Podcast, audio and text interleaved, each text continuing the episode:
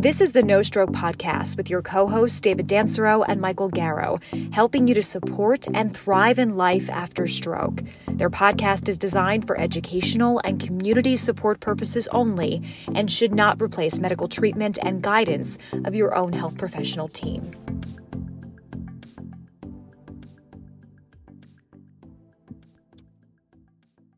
Welcome to episode 34 of the No Stroke Podcast. I'm Dave Dancer. I'm here with my co-host Michael Garrow. David, I, you're a little under the weather this evening, so so thanks for uh, coming in and, and doing this intro.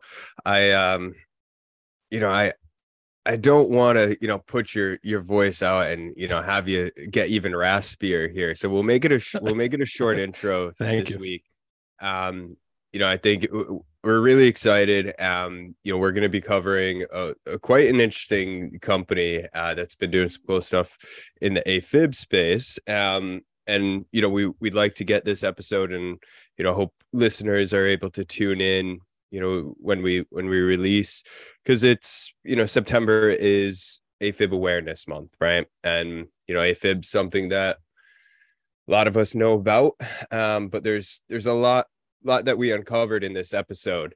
Um, but before we get started, I know you wanted to to highlight we have two pieces for in the news that are Yeah. themed to AFib. So why don't you kick off and and then I'll go and we'll we'll get right Yeah. into the discussion. Uh, absolutely. Thanks, Mike. And um, I just wanted to, we should acknowledge, uh, you know, while we're, you know, doing this session and getting it out for AFib, uh, you know, to push the end of the month here, but we're going to get this out in time.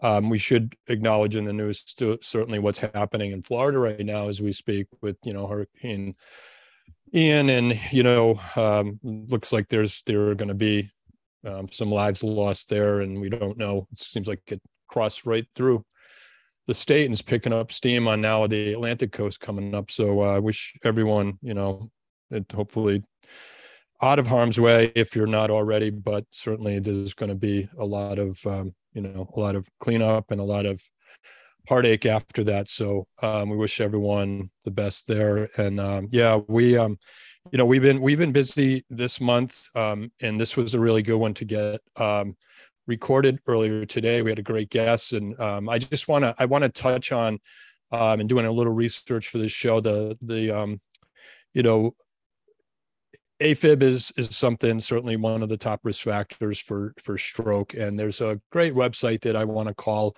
out on this called um, it's called stopafib.org, and I, you know, when you know I I've never understood a lot of times well, how um, you know uh, causes get um, get recognized at the at the national or the federal or the state level, and this uh, um, this particular organization again it's uh, stopafib.org um, for patients by patients but really um, is well done. And i'm going to put it in the show notes because it it talks about how that they their mission to actually raise awareness for AFib and it gets into the different types of AFib, which I wasn't completely aware of. So, in the sake of time and my voice, I'm just going to leave that as a as a great resource to um, to refer to and acknowledge the um, the founder there, uh, Mellanie True Hills, who writes a really good um, blog uh, about how AFib and her site was founded and how it became uh, to be an, an awareness part of an awareness month here. So as we close it out, I wanted to recognize that. Cool. And yeah, super important work, you know, and, and obviously, you know, it's getting a lot of the attention this month. Um, one other thing that, you know, was was just just released, I believe it was earlier this month, um, is a an, a research study that is in partnership with Northwestern University, John Hopkins University, and Apple. Um, so what they're trying to do is, you know, the Apple Watch has gotten a lot of attention over, you know, the last few iterations of, of the watch that now it's able to detect AFib. Um, and as we will learn with with our interview today with James, um, you know, a lot of these detection results are often false positive. It's very hard to get these accurate readings unless it's a continuous monitor. Um, but obviously, you know, we're we're in the early days. Hopefully, innovation will get there. Um, what this research study is trying to do, though, is cut down on the usage of blood thinners that are often used to prevent strokes from those who have AFib or at a higher risk. Um, so yeah, it's a pretty interesting approach that they're taking. Um, you know, they're I know my mother, I'm sure possibly you and many other stroke survivors that are out there, um, you know, are on blood thinners for life. And that causes a lot of other health issues, right? So yeah, it'll be interesting kind of see what comes of that. I believe it's a I was looking at it's like a it's a few year long research study um, that's going to be going on. But yeah, we'll we'll keep an eye on it. You know, see see if we could either you know, maybe bring in one of the researchers who are on the team, kind of get some insight there, which would be pretty cool. But today's guest uh, is is James Amwood, er, and he's from a company called CardioKol. CardioKol are you know a, a nice tagline that was behind. If you guys are watching this on YouTube, you'll see um, yeah, the tagline for the company saving lives using voice. Um, and, you know, they're using the power of voice technology to ultimately detect atrial fibrillation and irregular heartbeats. So fascinating, you know, approach that they're taking.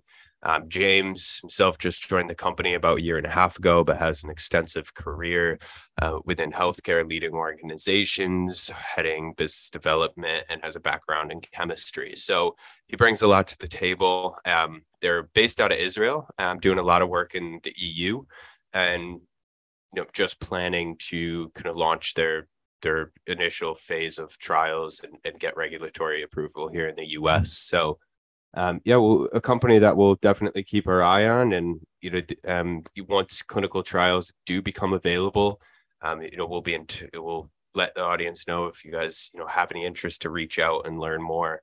Um, we'll we'll be sure to get you in touch.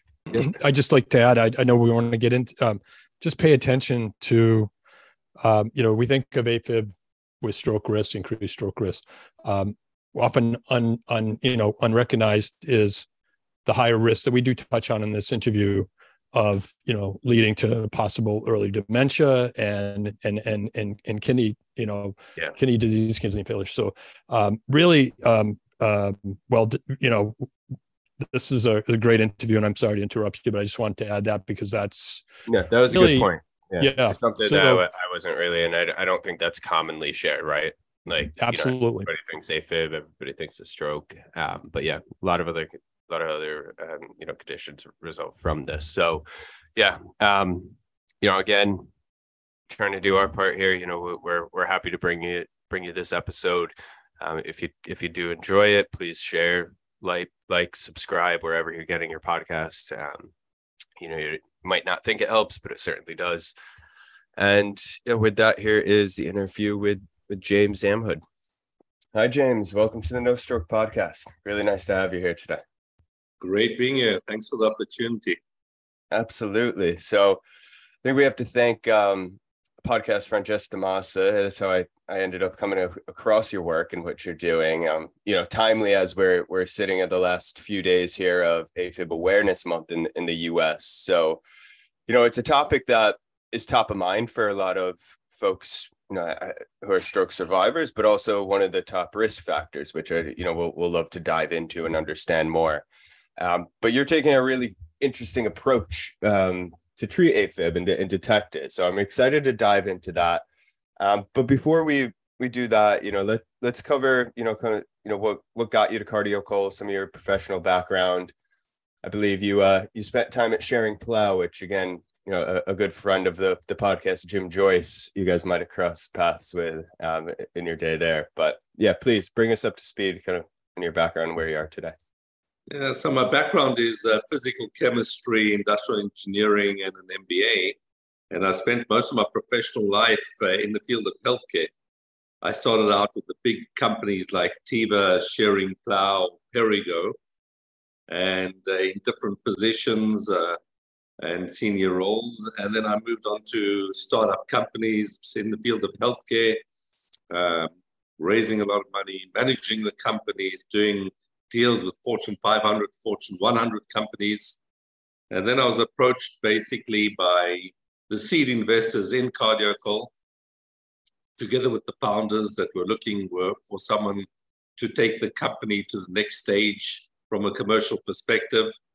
And I joined the company a year and a half ago. And uh, I joined it for two reasons. First of all, I thought uh, the field of voice and the ability to both detect and to monitor uh, different illnesses, starting out with atrial fibrillation, was amazing, like mind blowing, and the potential is enormous. That's where the world is going. And the second, I really had a good connection to the people and the founders in the company. That's interesting background, James, and thanks for joining the show this, uh, today. Um, I'm, you know, as a stroke survivor, I'm I'm definitely in tune to the term AFib. Um, can for our audience, can you tell us like what makes it so hard to detect AFib and and and what makes it such a risk factor for stroke and, and other conditions? So the main problem with AFib is that uh, a lot of the so-called devices out there, and the, the, gold, the gold standard today is an ECG, are very short uh, in duration of monitoring for the detection of AFib on the one hand, and they, on the other hand, are very costly. So they don't reach a lot of the populations that are hard to reach or hard to reach. And for those reasons, mainly, the actual detection yield is very low meaning at the end of the day, it's not like there aren't good solutions out there, but they're costly and they don't actually monitor those patients for on an ongoing basis for long periods of time, maybe besides the implantable loop recorders, ICMs, things like that. That's that's really interesting, and and I did I listened to a recent uh, podcast or show you were on at uh, WTF Health, and referenced that around 5%, only 5% are detected. Is that, do I, did I interpret that right? Yeah, there's an article by Friedman uh, that was uh, published in one of the leading clinical papers that states the percentage of, I'm not again talking about the implantables, for example, of uh, less than 5%. That's a, clinic, a clinical paper. But remember, the problem with AFib is that because AFib, especially in the paroxysmal, paroxysmal stages, is so intermittent, and up to 90% of the episodes are actually asymptomatic, it's very hard. I look at it as like a, looking for a needle in a haystack. If you have five seconds now, in a, in a, in a month's time, you can have five minutes, and in half a year, you can have two hours. How are you going to pick it up if you aren't constantly monitoring those patients? Now, when you look at the studies that have come out, the stop stroke and, and the loop study, you'll see that what they advise, especially those that are what's so-called the ticking bombs, those that actually got a high burden of the disease, are those that we should be looking out for, those that have got the high risk factors, and those at the end of the day that don't have an occasional episode of atrial fibrillation. And it, another thing that you know really caught me off, and obviously I've I've really thought of AFib and stroke risk, but can you talk to some of the other diseases we cover? I know you mentioned, you know, early stage kidney disease, you know, that, and there's a list of other conditions that result from AFib, correct? Yeah, there are a list of different risk factors on the one hand, and on the other hand, it also talks about, uh, uh, uh you know, what can actually happen to to you. So, of course, stroke is the most common, but there's an increase in myocardial infarction, in heart failure, in kidney failure, in dementia, and those are all PA in the literature. Of course, those are additional complications, and the percentage of the patients that have got atrial fibrillation are much higher than the normal population. So, so you're really, and again, you know, you're when we you you mentioned earlier, you know, that the the ability for voice, right, to to start to detect this. So, you know, this is a an approach, you know, I, I you know that really we haven't seen before. So I, I'd love for a, you know spend some time like like what's this roadmap look like? I know you've been you know with the company for a year and the year and a half, but I, I'm sure you've you kind of gone back understand you know what's gotten you to this point. So whose crazy idea was this and like how you know how'd you get to where you are today with it So the crazy idea was actually one of the founders who's got a very, I would say, rich background in healthcare and uh, as well as in medical device and in startups in this field. And like a lot of these things, that his mother had a stroke, and uh, he couldn't, you know, he couldn't imagine why in today's day and age there's nothing that's very cost effective that can actually monitor patients over long periods of time in a cost effective way. And uh, that's what actually brought him, uh, looking at literature, his background, together with three other founders. So there's a combination of telecommunications, telehealth, in the experience of the founders that have started multiple startups over the period of their lives that successfully sold, merged them, taken them public. And that's how he started the company. It was his brainchild.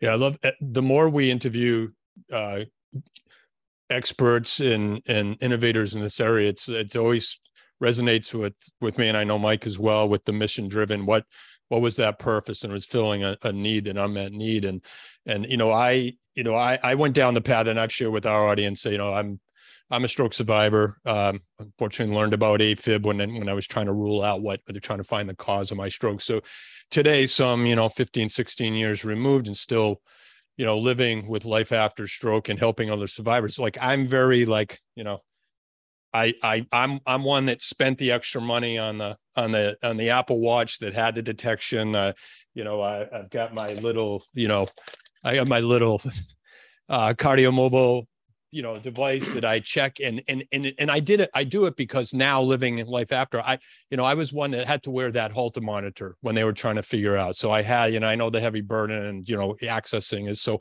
Like, can you talk about what you know what makes voice technology and, and CardioKol like how is it different from these other solutions can you talk a little bit more about you know how it operates in in the background the way i understand it yeah so one thing i want to point out the gold standard according to the guidelines is an ecg we don't replace an ecg what we do is we funnel the patients especially the high risk patients uh, and we raise a flag. So we're adjunctive and we actually notify the physician uh, or the patient, depending on the so-called uh, medical legal background, depending on the country, if there could be a risk here.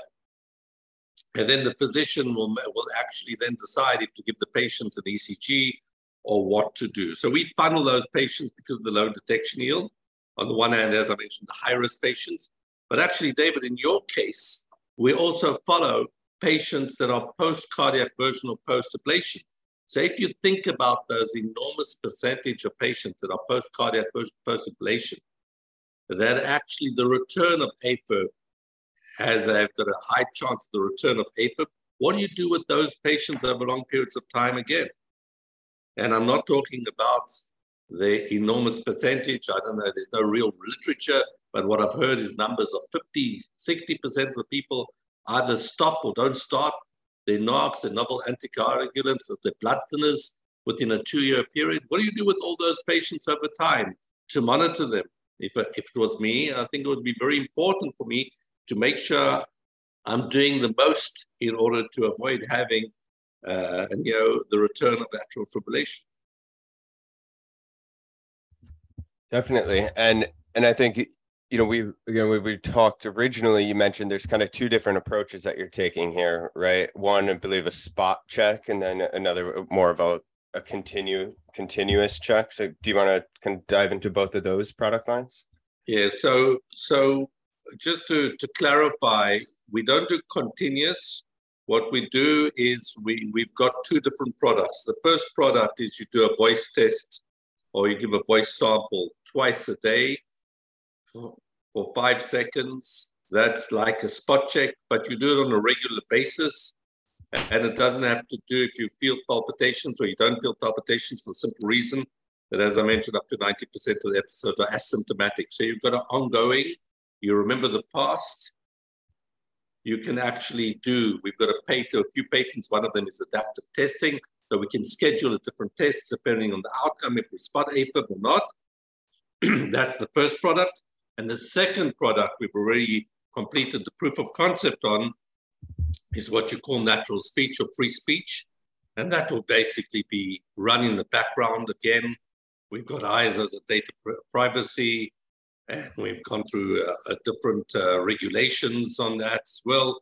We're not listening to the voice, but we take vocal biomarkers from the voice whenever the person will be talking in the second product. And then we'll be able to check if the person's got atrial fibrillation. And that will happen at a much higher frequency because that the person talks much more than taking two samples a day. Although getting back to the loop and stop stroke studies, uh, you can see that there's a lot of value in doing two samples a day, but on an ongoing basis. Uh, quick follow-up question there. So, so the two samples of tests are are are is it is a user calling that up through what platform is is that on? Is it an app that like I, am thinking in like in terms of with the emergence of these voice assistants in the home and and is that is that something that they can activate that that baseline or those those samples that's needed? Yeah, so in clinical trials david what we did is both in the hospital and the community setting we've tested it out in, in over 700 patients to date. What we used was the person's own mobile phone in the community trial we did and we did a landline so we told the patient to go home and to use to give the voice samples twice a day. In this case, it was actually three times a day in the in the community setting in the clinical trial, and with their own natural with their own phone in their natural surroundings. So we didn't give them any special tablet or anything special.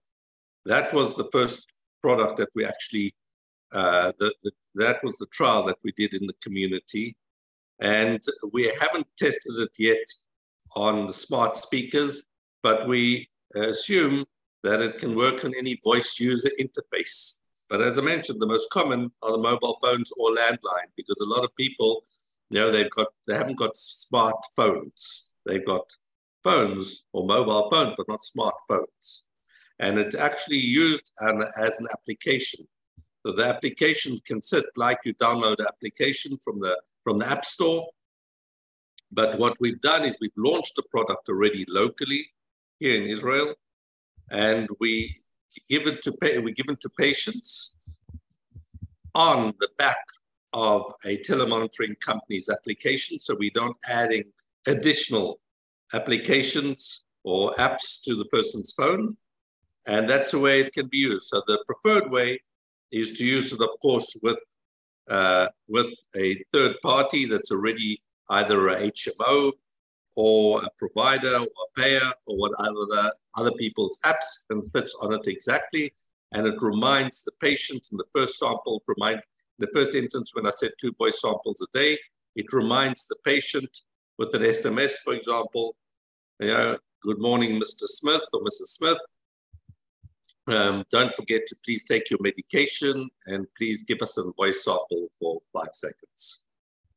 Fascinating. So so you, you know i think as a vetted healthcare man you understand that you know to bring these technologies into the patient's home right it's that regulatory pathway that's often you know the, the largest hurdle. But it sounds like you know you're you've been making progress both in israel as well as some some uh, steps in europe.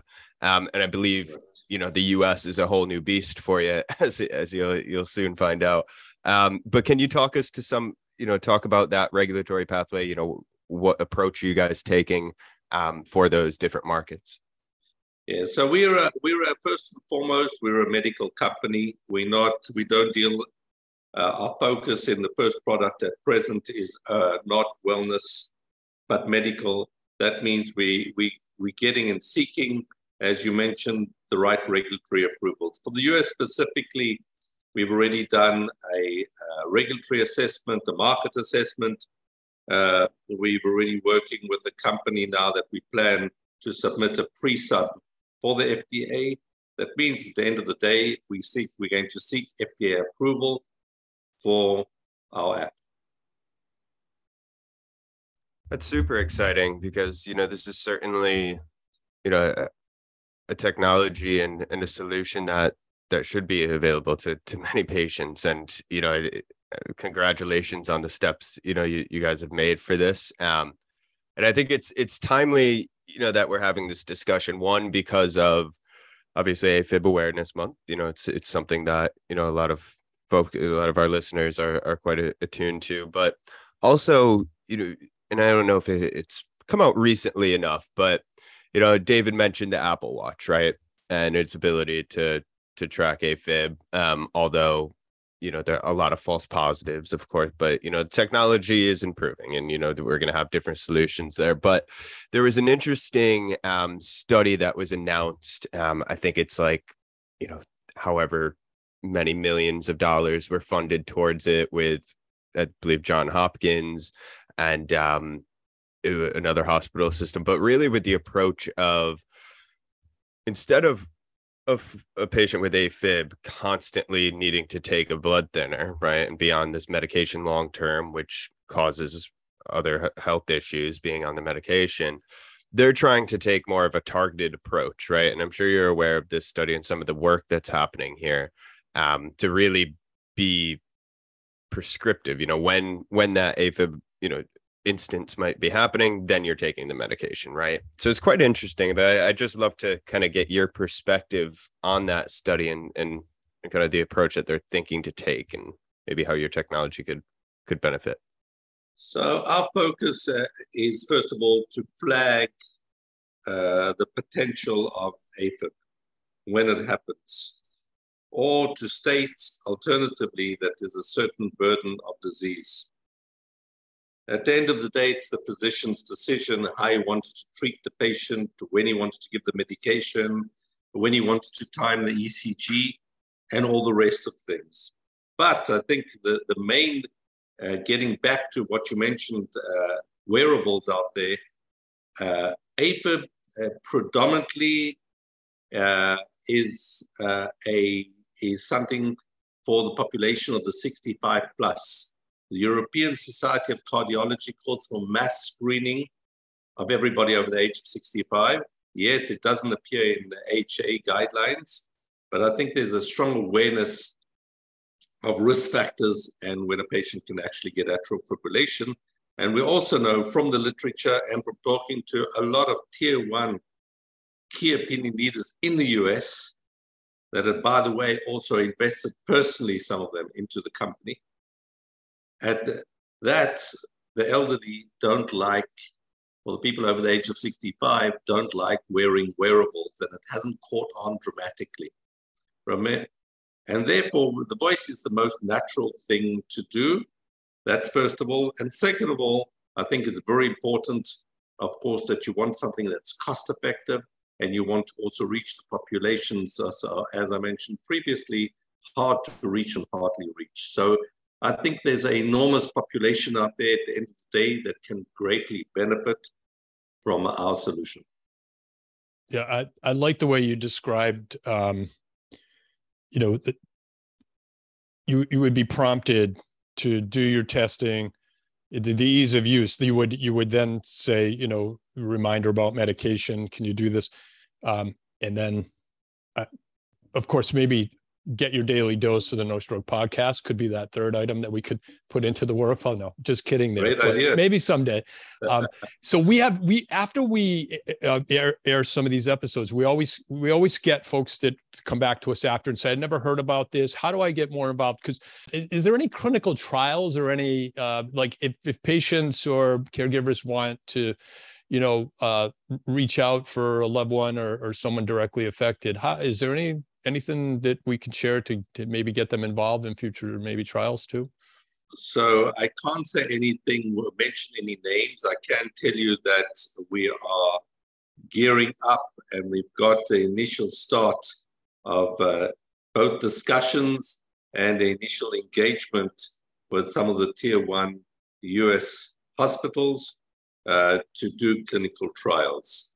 But I would say still it's a bit early days, but of course, the emphasis there is, of course, to, to get that know-how, that experience, and that testing in the US.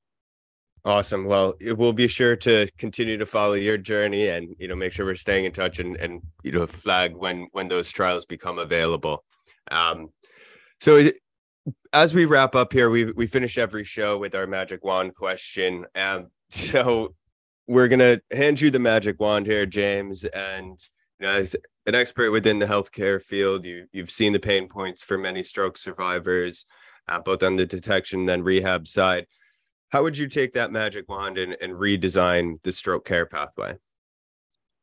So, as an adjunctive uh, solution out there, what I would look predominantly in doing is having on everybody's mobile phone, smart speaker, or whatever voice user interface, an app that can actually, first and foremost, be able to monitor and also raise a flag for the possible detection of AFib.